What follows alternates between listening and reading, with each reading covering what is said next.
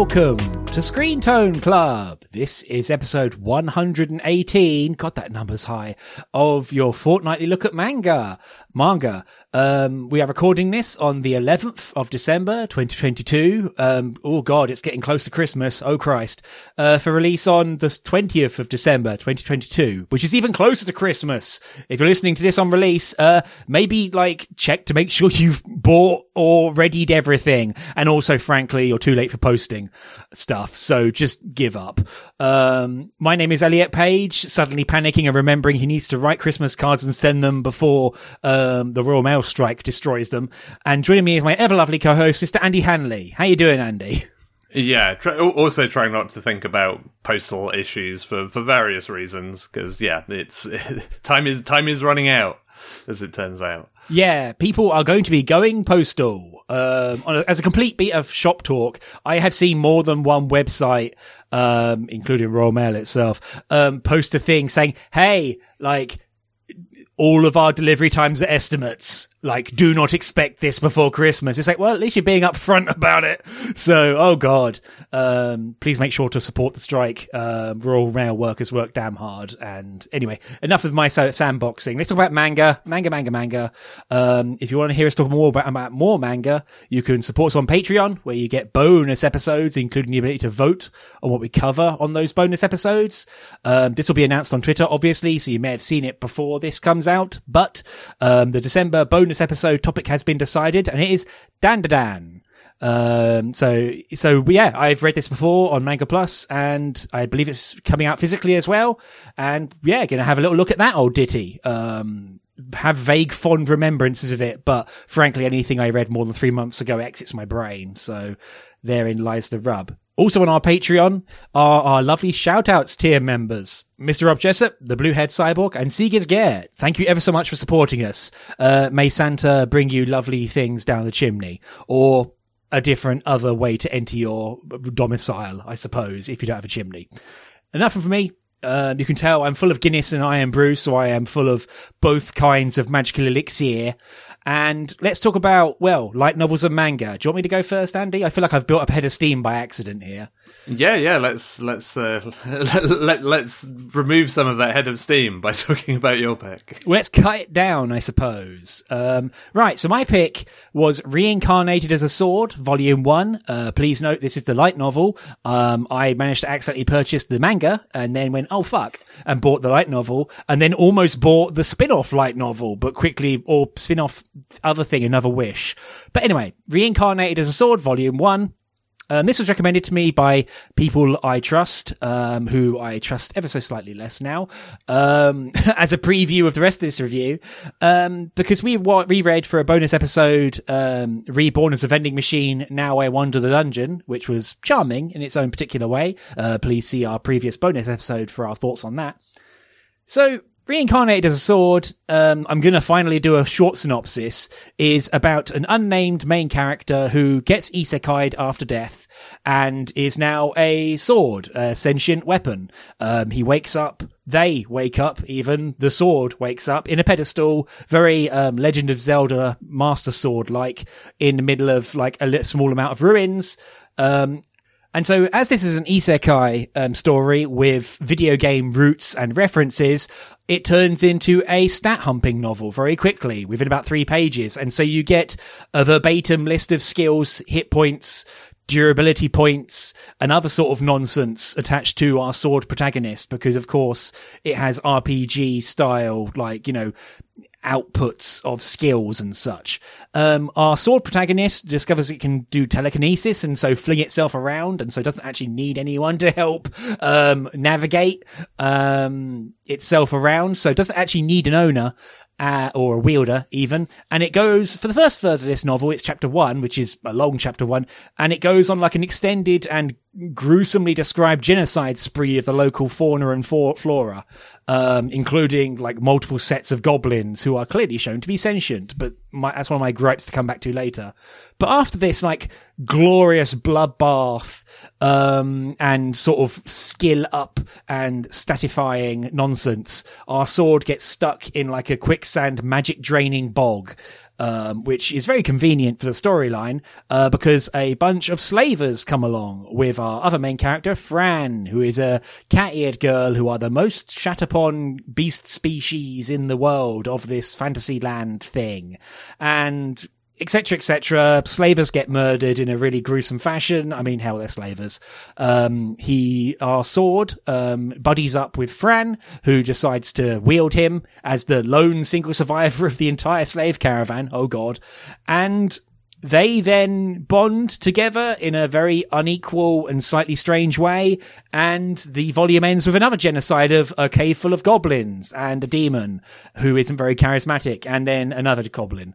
And that's the end of the volume, and by the end of it, Fran is super Sugoi and has leveled up like three ranks at once in the local adventurer guild, which of course has RPG style requirements for mission completion or killing monsters of a certain grade to increase in rank, and you know, it's all very numbers fuckstein sort of level of stuff. And yeah, I frankly ended up really disliking this series. And it wasn't like a pure burning hate. It was just the fact that I did not enjoy reading it. It was a slog. It was very, it, fe- it felt like it was getting longer. Like it was, it was Zeno's light novel. Like every time I read 10 pages, there were five more pages to read. And it's like, oh Christ. And especially when it got to the like gleeful genocide parts. I know I'm hammering on that a lot, but it's the only word I can really use for just how blasé and tossed off the like wholesale gruesome murder um, of creatures is. Like, even if it wasn't like goblins who clearly have a society and language, um, all the rest of the creatures also get it in the neck or the chest, as it turns out. And of course, like the sword is so OP and magical and sugoi and yada yada yada. They meet a bunch of other characters who are either in awe of their power or enthralled by it or excited by it and all this malarkey. And it has zero tension because there's no way to inject any because the series actively deflates it before any turns up and even the need to keep the powers of this sword on the down low so it doesn't make it very strange that this 14 year old beast girl is like, you know, murdering entire caves full of goblins and demons.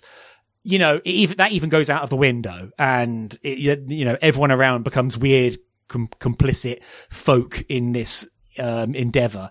And so, yeah, this this this series was a slog.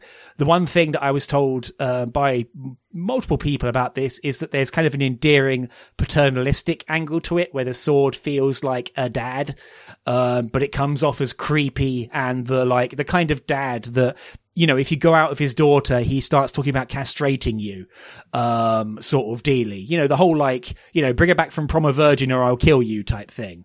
Um, and it kind of sucks, frankly. Um, and also at some point the sword gets named teacher because sensei, you know, the sword also imparts skills, which means that Fran can be super murdery.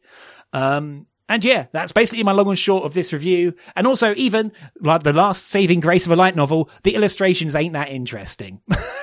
like, you can draw cat girls a lot more interestingly than this. I'm sorry. But yeah, that's me. That's my ramble done. Uh, I have to actually say up front before I cede the floor to you, Andy. I'm very sorry. I, I thought it'd be better than this, but what, I might be proven wrong. What did you think of this, Andy? It was so boring.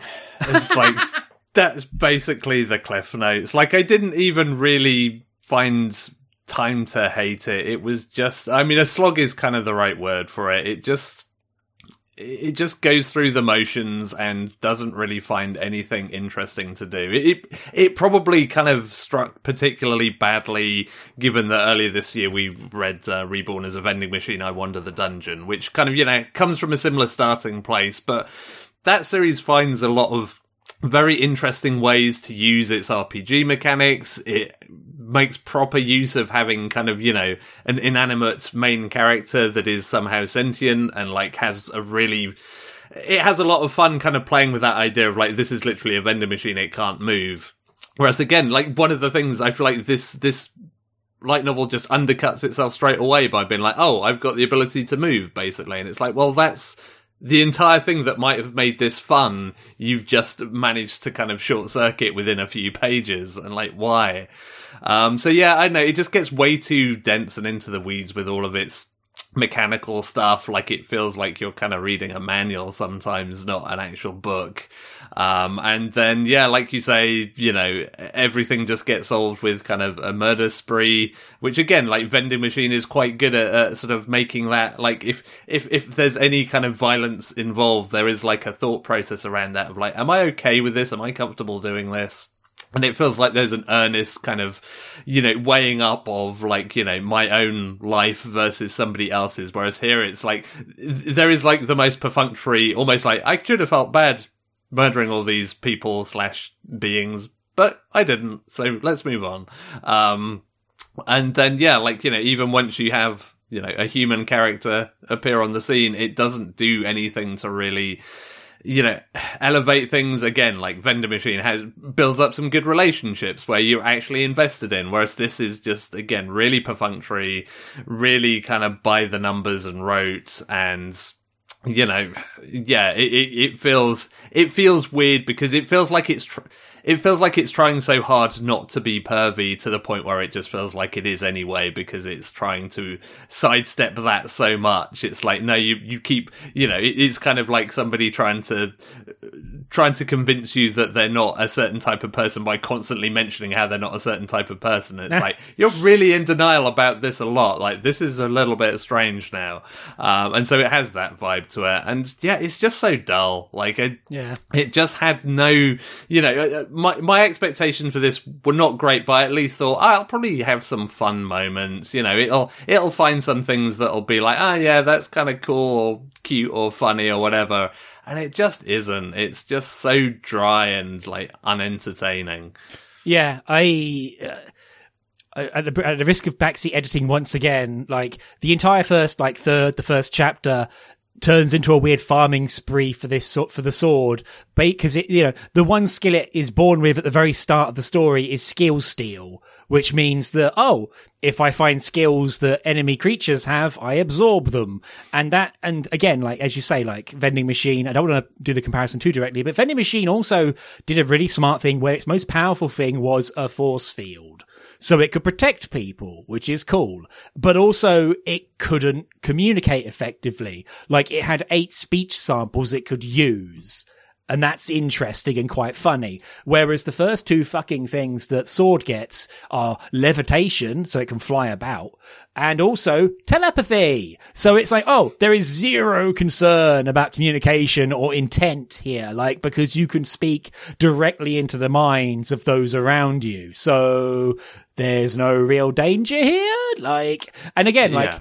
it, it spends the, the, it's so strange because it's, it, the entire first chapter is that like crazy unbridled murder power fantasy. And then it gets a small amount of depowering. And then the actual adventure starts when Frat, when it gets Frat, when Fran gets him or he gets Fran, basically. Like he's basically just hitching a ride on the back of this beast girl. Um, and honestly, like if you wanted to tell the core story of, you know, Oyaji sword plus beast girl, um, you could have cut out the entire first chapter and started them started them off from a much weaker position in terms of like power, and not the fact that like the sword is already crazy stupid powerful, and then it has to start making up new categories and tiers of skills because the numbers are too high, and it has to then in it, you know it feels like a strategy guide at some points. It's like oh, if you get fire magic ten, you then get flame magic one. It's like what is this Final Fantasy fucking two for the NES for the Nintendo? Like what's going on here? And as you say, like Yeah. it's just boring because it's long and it's laborious and it's tiresome and as you say, like there's a lot of you know doth protest too much. You know, it's like the sword will say, "Oh, you know, I certainly would not do anything untoward when thinking about her young, supple fourteen-year-old body." And it's like, ah, I feel dirty reading this. Like, what's going on? And yeah, as you say, it's I could not, I could not summon up any kind of the normal like white hot interesting hate. It was just boring and long and kept getting longer a- ahead of me when I was reading it. I'm like, oh God, please end. Like, why is this so long and getting Yeah. more long and boring?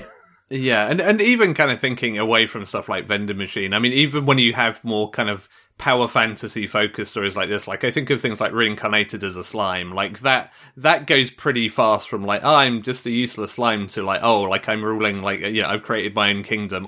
Also, also a side order of genocide happens in that series at some point. Um uh, but you know that at least has an interesting progression and it has a, a main character who is interesting enough to be like, oh, okay, this is actually like an interesting journey, even though it is clearly like, you know, power fantasy at the end of the day. Whereas this doesn't even have that of like, know, had you created a compelling, interesting, charismatic main character, then maybe you could have carried doing a lot of this other stuff. But it's just like there's not there's not even any of that going on there. And yeah, like you say, it, it basically feels like a strategy guide at the end of the day. And it's it's so weird because the whole point of having these kind of stories with like an RPG sort of leveling system in is that you that's the fun part, right? Is the unlocking of abilities and the, the slow burn of like, you know, stuff like, so I'm a spider, so what has a similar kind of cadence of like, it, it, it understands that the leveling is the interesting part because, you know, A, you have to choose, you know, how, how you're specking out as a character, but B, it also means, you know, there's, the risk reward side of it and all of this stuff that makes that valuable. But when you give out, you know, dish out all of these things, these important kind of abilities like candy, like in the first few pages, then like none of that becomes interesting anymore. Like I, I had no, you know, I think about, you know, Spider as, as a really good example of just like, it's really interesting watching like, okay, what's the direction this character's going in? How, you know, how are they going to use and grow these abilities? Whereas here it's like, I had zero interest in any of that, even mechanically, because it's like, well, you've actually got all the best skills already. So really everything else is irrelevant. Like this is like turning cheat mode on, typing in God mode and then being like, well, it doesn't really matter what weapons I pick or anything anymore because I'm basically indestructible. Yeah, Spider. Um, I must admit, I got to a point in that manga where the like the numbers and stat screens stuff started to extremely turned me off. Yeah. And it was still, it still had a kernel of interest though, because it was like, forgive me for the very, this is going to date me like an old man, but like, it felt like Diablo 2 build creation where it's like, okay, I can't have everything in the skill tree. That's impossible. I only have so long to live and I need to make sure my choices are efficient and effective, but also don't lock me down a certain pathway I'm not too cool with. Like the whole, the fact it combined the skill system with the evolution system where the spider grew into new advanced forms of itself. It's like, okay, you've clearly like thought about this in a way that offloads some of the boring shit. But at the same time, it's like, okay, let's not go crazy numbers on this, but we can still have numbers. Um, and as you say, like the fact that the first thing, the, the power that this sword protagonist has is the ability to steal skills from anything it touches. And then at the end of the volume, the final sort of like boss, like the like fat lieutenant noble who is a stuffed shirt in the local like palace guard or whatever the fuck, like they steal a skill from him, which uh, they both, they, they power level a skill stealing skill and then steal his skills that are unique and special to him. And it's like, well, you've, You've defanged an actual in- interesting antagonist who you can't directly murder. And so you have this character who has just rocked up and been a pain in the dick and then immediately defanged them. And it's like, well, shit, like, you, you had a good antagonist for a second there and two pages later, you've stolen both of their signature skills.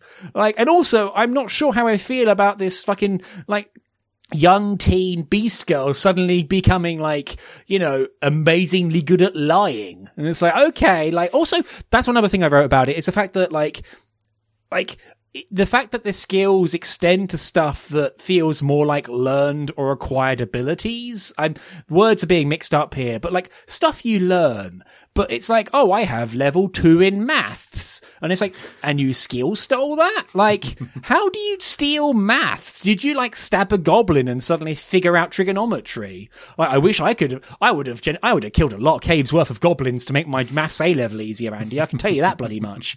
Um, but yeah, some of that stuff just gets weird because it's like, I don't think social skills are the sort of thing you kill goblins to level. Like, even Skyrim figured that out and had you have to talk to people to increase your speech. Like, that was the whole point of it. The more you use it, the better it gets. Not, I stab a go- goblin in its crystal and suddenly I can, you know, barter better. Like, anyway, I'm getting into the weeds and actually playing into its game of stat systems and stuff. But that's all just another reason why it was boring because it's just like, you know, it would skip ahead a few days in story. And also, it, also at the end of it is the fact that like the entire like length of the story is like four days, and it's like Christ alive, like you two grew, grew close fast. I mean, I guess being in mortal peril constantly will help you grow fond of each other. I don't know, but yeah, as you say, it's boring, and also like it's it, it, it I can only imagine it getting more boring because th- they're so powerful already. Like, what's going to stop them? So.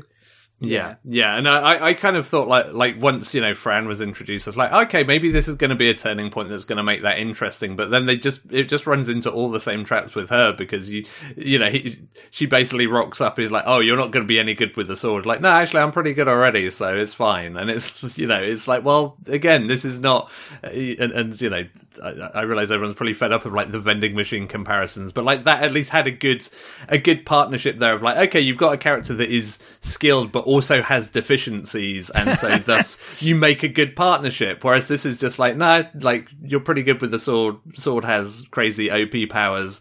You, know, you basically turned into He Man, in, in, you know, instantly. Um, and you know, so yeah, n- none of that has anything. And also, she's she's like straight up, just like, yeah, I've I've thought about killing people quite a lot, and it's like, oh, cool, all right.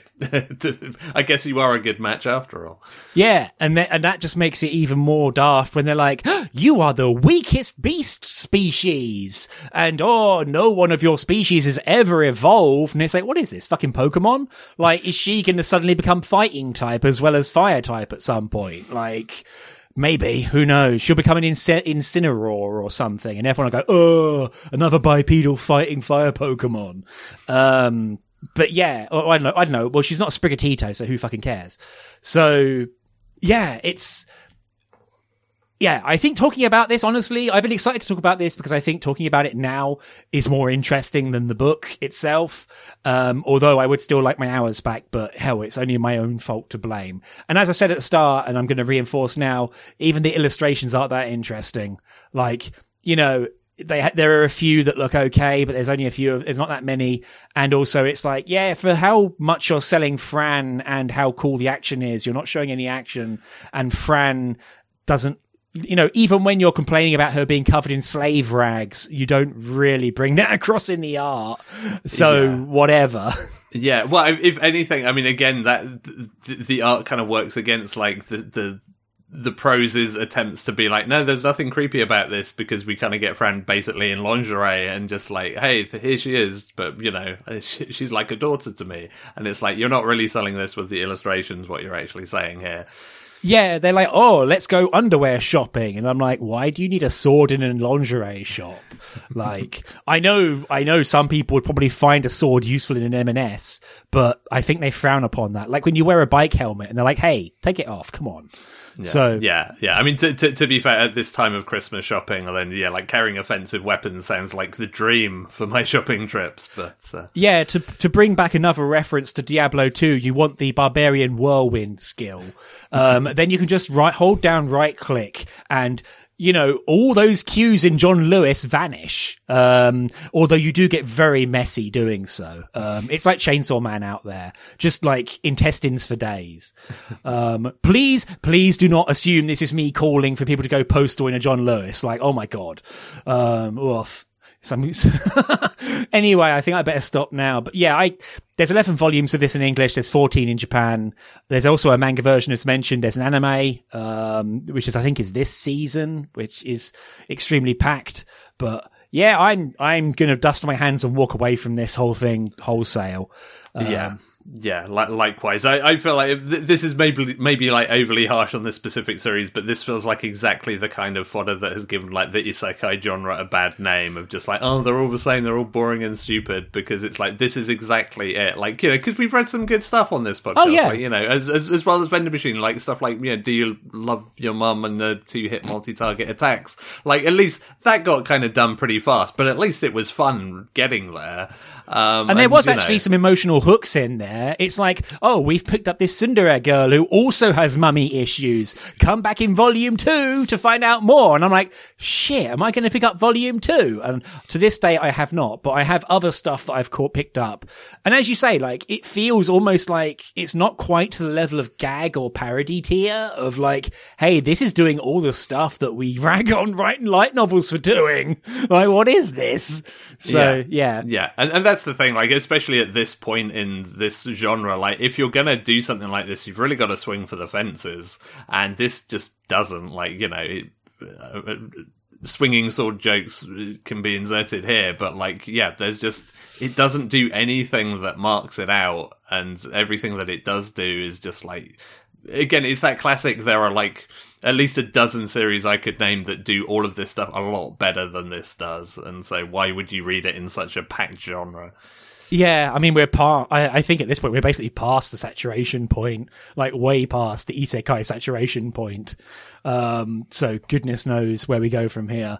Um, but either way, um, that has been. Unless you got anything else, meant and to mention, Andy, I'm I'm out. So No, no, nothing else from me. no. Um, stuff I should have mentioned at the top. Apologies. Um, the author is Yu Tanaka. Um, it's by Seven Seas, and as mentioned, it's not currently complete. You can get it physically or digitally, um, however you want to pick your poison. Um, and so yeah, that has been reincarnated as a sword, uh, volume one, uh, the light novel. And so, moving back into the world of manga, um, Andy, let's talk about Colorless. Take it away, my friend. Yeah, yeah. So Colorless is my pick for uh, this episode, not the Keiichi horror film, um, but uh, a, a manga uh, created by Kent, not the county, but an actual person. Yeah, I wouldn't. Um, I wouldn't trust the county to do anything creative. yeah, apologies to anyone who lives in Kent, but also you're probably nodding and agreeing right now. hey, Um, man, I've spent long enough in Canterbury. That place is. It's it's it's like an isekai world, except bad. Like I'm going to leave it there. Come at me, Kent fans. uh, there's going to be emails. Um, but yeah, so this is published by Seven Seas. Uh, not complete currently. There are six volumes out in Japanese, uh, three in English. Uh, no anime thus far. Um, and it is available physically and digitally. Um, and so the starting point of Colorless is, is effectively like 300 years prior to where our actual story takes place. Um, there was a big old solar flare, which has the very cool name of the Mercy Pulse. Um, I like that. Um, and uh, as massive solar flares are wont to do, it kind of screwed up a lot of digital data. In fact, all of it. So effectively, all of kind of mankind's digital knowledge was erased at, at a stroke. Um, what is perhaps less scientific fact uh, from solar flares is it also removed all of the color from the Earth and basically mutated all humans into these basically humans with non-human faces, for for want of a better description. Cool lizard people. Yeah, yeah, like and and and yeah, and other kind of uh, assorted uh, mutations. Um, and so we fast forward 300 years, and obviously, you know, those kind of days pre the Mercy Pulse are kind of like effectively forgotten history at this point. Um, the the idea of kind of color has almost become this sort of religious deity, um, and there is this organization called the Order because there's always somebody called the Order in these things, um, who have basically like deified the idea of color. Um, and it turns out that there is some kind of power to this as well that the the pigment and whatever that is left behind effectively kind of holds a lot of energy so it's not just kind of completely like religious nonsense. There is some kind of background to it. Um, but our main character for this is um, a, a fellow called Avi or Avidia, who is like a professor who is kind of he, he's sort of part professor, part kind of private detective. It feels like uh, because as much as he's doing his own research on color and you know the power that it holds, he's also kind of poking around quite a lot in this world, and particularly around the Order and what they're doing, because this sort of what is effectively started out as this religious cult that seemingly has its claws everywhere in kind of authority and policing, etc., etc. Yeah, Avi, sort of... Avi has a lot of interest in color, and so as a result, the Order have a lot of interest in him. And yeah. I think the very first thing that happens is that basically he he ambushes them, trying to ambush him at his lab, and it's like, oh, they already know where you live, dude. yeah, yeah, and there, there's kind of an interesting back and forth there of like, you know, it's made pretty clear that they sort of tolerate him to an extent because of the work that he's doing, but also like he is very much on borrowed time of like you know overstep the mark at all, and it, th- things won't go so great for him. Um, but anyway, the, the core of this story is basically, and and I understand this very much as as a Brit, like the the. The, the waitress that makes his really awesome tea has gone missing, and you know a, a, good cup of tea is hard to find at the best of times, especially in like this sort of post solar flare dystopia. Um, and so he, he basically decides, well, this, this, this sounds weird. This sounds a bit unusual. Of course, it quickly becomes clear that the order are somehow involved with like kidnapping a waitress and like why is this and so he kind of gets involved in the investigation um finds said waitress who has quite the surprise for everybody in terms of, of her kind of uh, uh, her person. Um, of course, she has amnesia, so she knows nothing about it, uh, which is another another classic of this kind of story. Um, and by the end of this volume, you know, the, Avi is in pretty deep in terms of what's going on here. Um, around the order, around Chie, who is the, the girl in question, um, and so on and so forth. And so I guess the, the first thing to say about this this series, which is kind of again made clear in the the afterword, is that visually it's kind of it's it's far more influenced by American comics than manga, and it's sort of it, it kind of splits the difference a bit. It still has a, something of a manga vibe to it, but it also has a very American comic feel to it, which is kind of quite nice and refreshing. I sort of kind of enjoyed having that as just a bit of a palate cleanse. Um, but otherwise, I don't know. I'm, I'm a little bit all over the place on this because I kind of liked it. I sort of quite liked it in terms of setup and it being a weird sort of pseudoscience, hard boiled detective kind of story. But at the same time, I also feel like I, I couldn't help but think of stuff like um, No Guns Life and probably other series that I could mention that kind of go down a similar route and maybe do it with a bit more panache than this does. So I know. I kind of came away liking the vibe of this, generally liking the direction of it. There's certainly nothing that I particularly hated about it, but it also didn't absolutely kind of grab me by the collar and drag me along and say, "Hey, you really want to see what happens next?" I was kind of like, I could I could be I could be persuaded to read more of this and see where it goes, but I'm not I don't have a red hot yearning to be like I must pick up volume 2 right now. Yeah, I'm I'm with you. Um, as a quick question, um, how did you read this, Andy? Just before I forget about this. Um, I read it digitally. Um, Did you read I... it on a color screen? Because I read it on my black and white tablet, and oh, then remembered, yes. oh, are there spot colors on this? Am I missing something? And I meant to ask. Yeah. So, so yeah, yeah. There, there are there are very few. It's kind of it's incredibly subtle to the point where I wasn't sure whether it was actually color at all. But like where, where there are, is my TV where, broken? What the fuck? Where, where there are like the capsules of kind of pigment that that like Avi uses in his pretty cool to be honest gun yeah um like there's this kind of like very subtle almost like pinkish glow that comes off of those and so it's very it's not like there are sudden like massive like bursts of color but there are these very subtle kind of undertones of just like there's something there, but it's very very faint. So yeah, like you've got there's not on your monitor. Or, oops, sorry, sorry. Yeah, there's there's not like a riot of color or anything that turns up at any point, but there is a subtle hint of just like yeah, here's the color in this world. You can kind of see it if you squint hard enough. Yeah, it's it, it's not. It it looks more like you've got like ghosting on your monitor rather than actual color. Um, I suppose. So yeah, I I'm kind of all over, over, all over the place with this series as well. Like Avi is an interesting character because he's clearly independently sort of secure and can do have a lab which is also monitored, but they kind the order kind of leaves him alone because they are almost bedfellows in their interest in color. Um, and it this series in particular feels like a pastiche of other stuff which I know is reductive and people complain and I complain when you're like, oh, this is something meets something eats something. But this feels like a sublimation or like a, co- a, a, conglomeration of the like Tsutomu Nihei and influences and like both precursors and successors, like everyone in that constellation. Like it feels like a pastiche of other stuff. Like the city you see looks and feels a lot like Blame.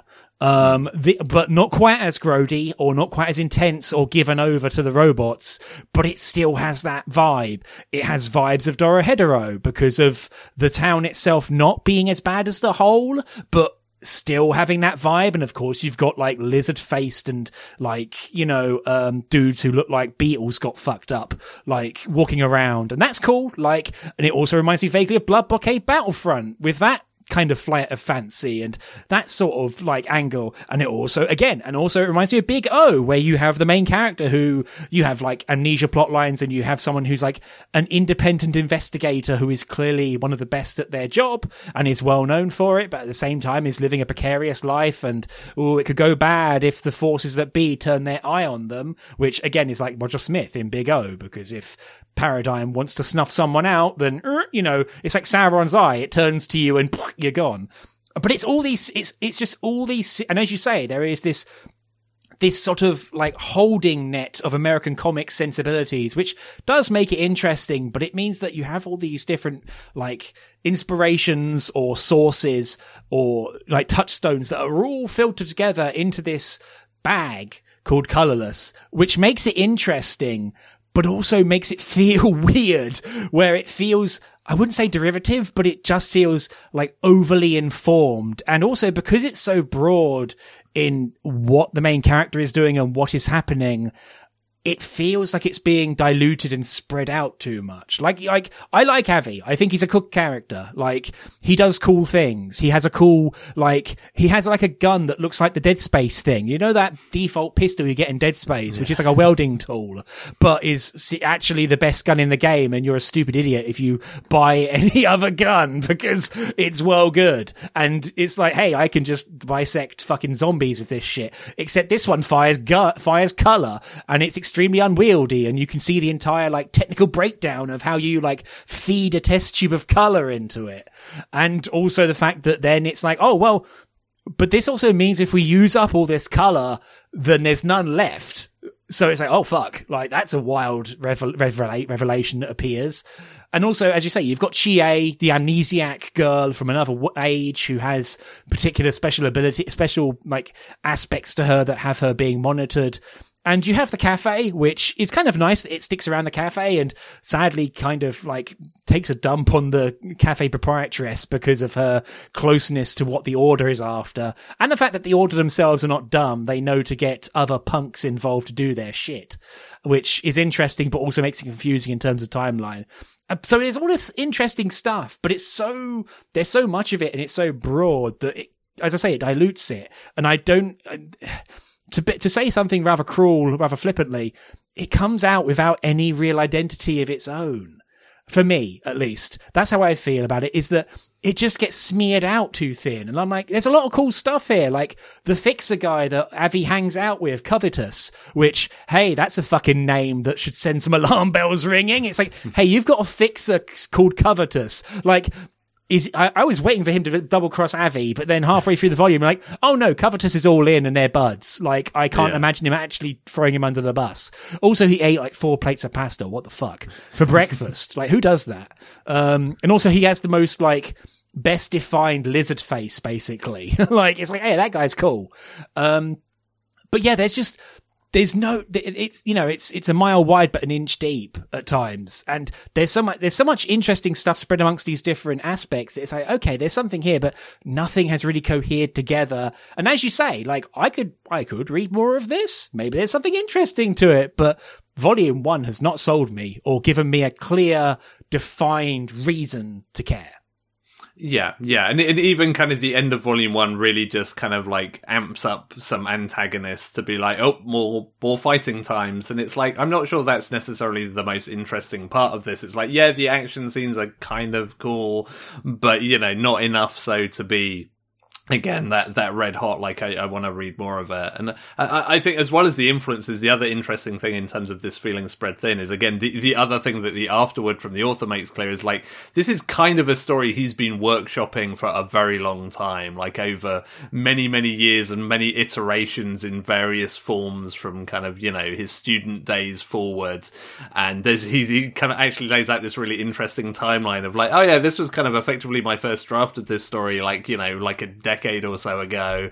And then you know, I worked on these other versions around similar concepts and kind of, you know, change this around. And I think that's kind of part of it as well is that this does almost, it's both a blessing and a curse that it does feel quite polished, but it actually almost feels overly polished to the point of like, you you are so kind of hyper focused on this general idea and this general vibe that you've got going on that maybe actually it could do with just being a bit more kind of scattershot and just throwing things about to see what sticks because it has this very clear idea I feel like of the story it wants to tell and maybe it could actually do with just being a bit more all over the place to give the characters a bit more time to shine and to give you a bit more of a feel of like oh this is the stuff that i'm really invested in here.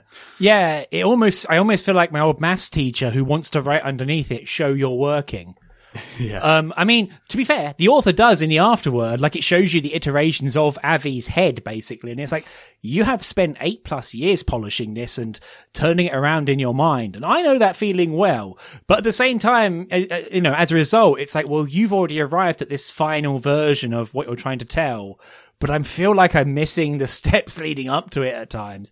And as I say, like Ev- Avi is so all over the place in terms of like, you know, the order knows where he lives, but also the order want him, but leave him alone. And it's like, there's a lot here.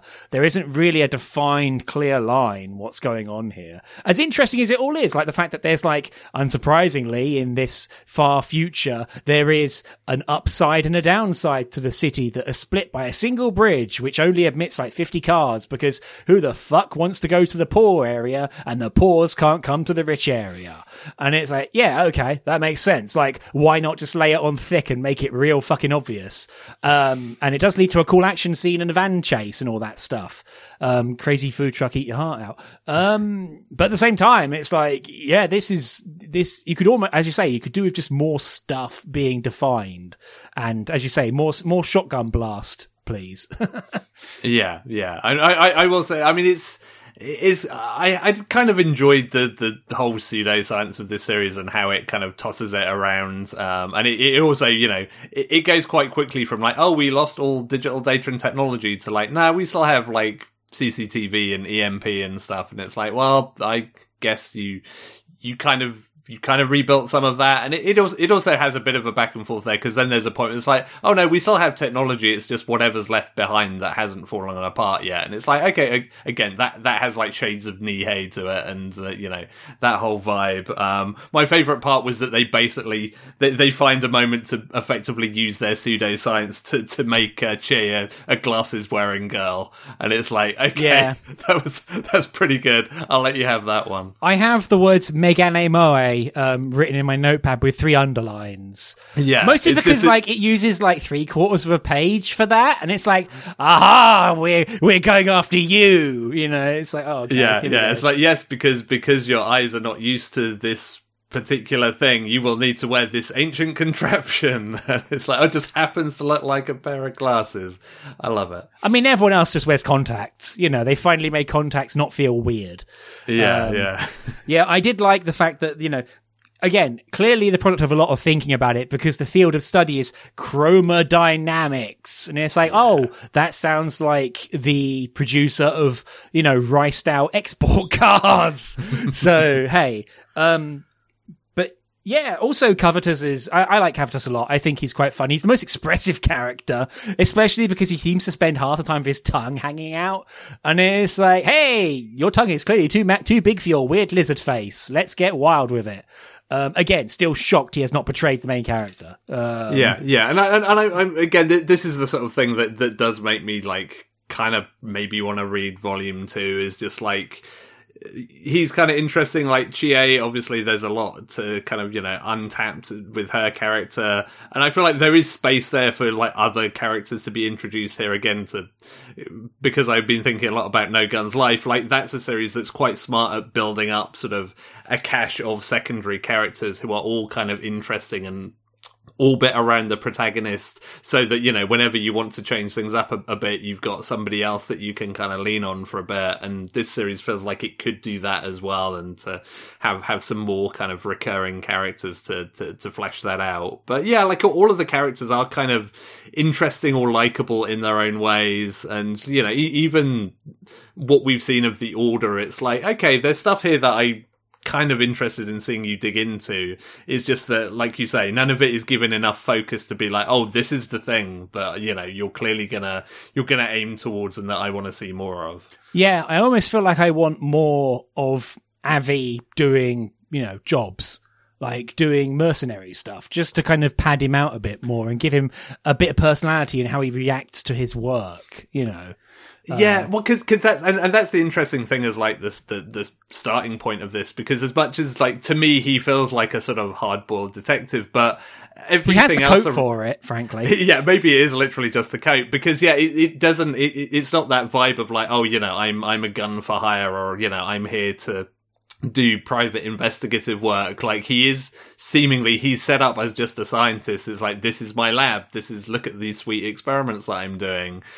But he doesn't give off that scientist vibe in a lot of other ways. So it's like what what is his deal? Like, you know, what was he doing? You almost want like because there are a couple of like little side story chapters at the end of this and I almost wanted one to be like a chapter like minus 0.5 of like what was the dude doing like 2 weeks before apart from drinking this really great tea that Chie made. Like, what was he doing with his days? Was he just tinkering in a lab, making cool experiments? Was he going around, you know, shooting his color gun at people like you know what was what was what was this guy doing like i want to see his his normal day job no yeah you got it there like i wanted to see in the normal day before events overtake him. Um, especially because the very first thing that happens is this, is that two mooks sent from the order are trying to ambush him and he counter ambushes them. And it's like, well, this is an escalation in violence. Like, you don't try and jump someone at their lab and then go, oh, well, we'll leave them alone. And it's like, well, no, like, they know what you're doing now. like, that's a bad, that's a bad loose end to leave untied. Um, there is one of the chapters actually kind of one of the bonus chapters actually bummed me out quite a lot, and it's the one that focuses on Chie's point of view, which kind of flattens her character out an awful lot. Where she's hmm. just walking around like Avi's flat, going, "Oh, what's all this? Oh well, I guess I'll make some tea." And it's like, okay, that's cute, but at the same time, you've made this character way less interesting by making her super boring. Like, you know, you don't need her to be like mysterious girl from the past sort of nonsense. But, you know, a little bit of mystery wouldn't have gone amiss. Like hell, like even like again another reference, but like hell, even um oh, Melfina from um, Outlaw Star. It's like, hey, she's a girl who arrived from a briefcase and can't remember anything, but she does have a personality and some willpower, and that's interesting. So, you know, give amnesiac girls personalities, I think. Yeah, yeah, and, and and again, that's a shame because like the actual you know mainstay of the volume, like it has a couple of nice little flashes of moments where like you know she recalls something, and you're like, okay, you know, there's there's definitely there's stuff here that you're clearly like building up to, and as a character, you know, it feels like she has she doesn't just feel like damsel in distress entirely. It feels like she has a certain amount of independence or desire for independence, and it's like, yeah, kind of do do do more with her. Um, but then, yeah, that that chapter is kind of a bit a, a bit of a, a, bit of a nothing when it kind of sets up because I, I, was quite excited about that. It's like, okay, yeah, I want to see what like what what her deal is when she's not being kidnapped, basically, and it just yeah, it falls a little bit flat. Yeah, have her do stuff. Um, you know, make her fire the color gun. So it'll probably blow her arms off, frankly. Um, but hey, give girls cut dead space guns. but yeah, I, I, at the risk of sounding extremely rude, again, um, if it's on sale, I'll probably pick up volume two. Um, but as it is, ah, I got other stuff to read. My backlog is still not going down, so I'm kind of okay. How about you, Andy? Yeah, I, I think I might try and read the second volume just out of curiosity because there's there's definitely enough there. But yeah, like it's, it's certainly if there there is other stuff in my backlog that will be taking precedence. But hopefully, if I have loads of time to sit and read stuff over Christmas, which fingers crossed, I'm hoping I will. Like this is definitely one of those things where it's like, yeah, you know what, sure, why not? I'll, I'll check out a little bit more. For sure. Um, yeah, I. Yeah, I must admit this is quite cruel, but from seeing the preview of the second volume at the end of the volume, it's like, hey, here's a two-page spread of the stuff coming up in volume two, and none of that looked interesting. It's like, oh, they've got pickaxes and they're wearing hard hats. I, oh, uh, okay, I guess. like, sure, why not? like, but yeah, not not the not the biggest call to action in terms of cool stuff. Um, but hey, um, although the the breakdown of like one of the antagonists at the end of the volume was pretty cool. It's like, oh man, you designed the fuck out of this thing. yeah, uh, yeah. I mean, that that's clearly kind of where it's going in terms of like, hey, look look at these sweet antagonists that are going to be prominent, and it's like, okay, that you, you've done some good work there. I'll, I'll, certainly give you that. Yeah, yeah. Have this guy design enemies in, a in a first person shooter, please. Um, God, I'm just imagining someone making a, a, shooter on itch where it's all monochrome apart from your like bright green gun. Um, uh, patent pending, copyright, mine, mine. Um, I don't have time to make it, but hey. Um, anything else to mention about colorless, Andy? Uh, no, no. I think I think that's it. It's a, it's an intriguing one, if nothing else. Yeah, if nothing else, the like the packaging or the like the like uh, container, the, the sort of the sheen or the kind of the aspect of it being American comics based makes it interesting. Mm, um, yeah, and and I'll, I'll, also say the covers are really sick as well. Oh, like, sure, yeah, yes, it has really good cover art, which is, yeah. is you know, it, which is almost a bit of a like you get inside, it's like, oh, it's not quite as good, and it's like, well, I, I don't know what I was expecting. Yeah, if nothing else, like Avi is a pretty cool dude. I mean, to be fair, if you've been rolling around in your head for eight uh, eight years and you finally drew his final form, that stands to reason. But yeah, Avi's pretty cool. Um, the problem is that it's almost too cool because it's like, hey, you need to actually have some personality to this guy and not have him be awesome at everything. that makes it weird. So hey, um, but yeah, that's been also um, as British um, people, um, everything is spelt wrong in this. What the fuck? There's a U in colour, you weirdos. Knock it off. Um, also, it meant that whenever I was typing up the notes for this, I had to quickly keep correcting myself in the notes. But that's that's a me problem, frankly. Uh, so, announcing what we're talking about for next episode, um, I'm pulling the trigger on something that I have like written in the document a number of times at this point, but I've always bumped it for something more pressing or interest or immediately grabbing me. But I have finally pulled the trigger, and I am saying that we should read Volume One of Yokohama Kaidashi Kiko, also known as Yokohama Shopping Trip, uh, released this year by Seven Seas. Um, it's a deluxe edition, so it's like double size, uh, both digital and physical, if you fancy. And Andy, how about you? Yeah, so well, my pick was going to be Yokohama Kaidashi Kiko as well, um, but uh, in, in, lieu of that, uh, my pick for the next podcast is uh, My Wonderful World Volume One. Ooh, it almost sounds like a "This Is Your Lifestyle" thing.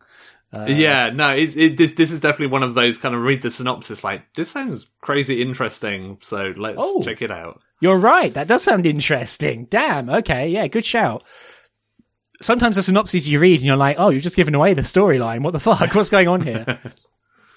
okay. So moving into close down. Uh, thank you ever so much for listening. You can find our website with all of our previous episodes at screentone.club. Uh, if you like the podcast, please tell a friend. Word of mouth is still, frankly, the single most efficient way and effective way for podcasts to grow. Uh, podcast advertising is a silly joke, frankly, most of the time, and we don't want to sell frigging pillows and suitcases and, uh, and meal delivery services. Um, as a note, I've been listening to old podcasts from a few years back, and some of those companies don't exist anymore. So, hey, good job, idiots. Um, also, reviews and ratings on podcast platforms, especially iTunes, really helps. So if you have it in your in you to take some time for doing that, much appreciated. You can find our Twitter at Screen Tone Club. We also have an email address at show at screentone.club if you want to complain my, about my poor opinions. Um, and in terms of personal stuff, uh, my name's Elliot Page, as mentioned. You can find me on Twitter at Elliot Page, um, posting snow and cat pictures mostly. Although the two rarely meet because the cat does not want to be in the snow. Andy, how about you? Uh, yeah, you can find me on Twitter at Hannah's1979. Also, perhaps in snow. Yes, yeah, yeah. It's it's been it's been pretty pretty marginal the snow thus far, but we'll we'll see we'll see how that goes. Yeah, I, I there's a cold front coming, dude. We're doomed. Um, anyway, so thank you ever so much for listening, and from both of us, uh, good night. Bye, everyone. Bye.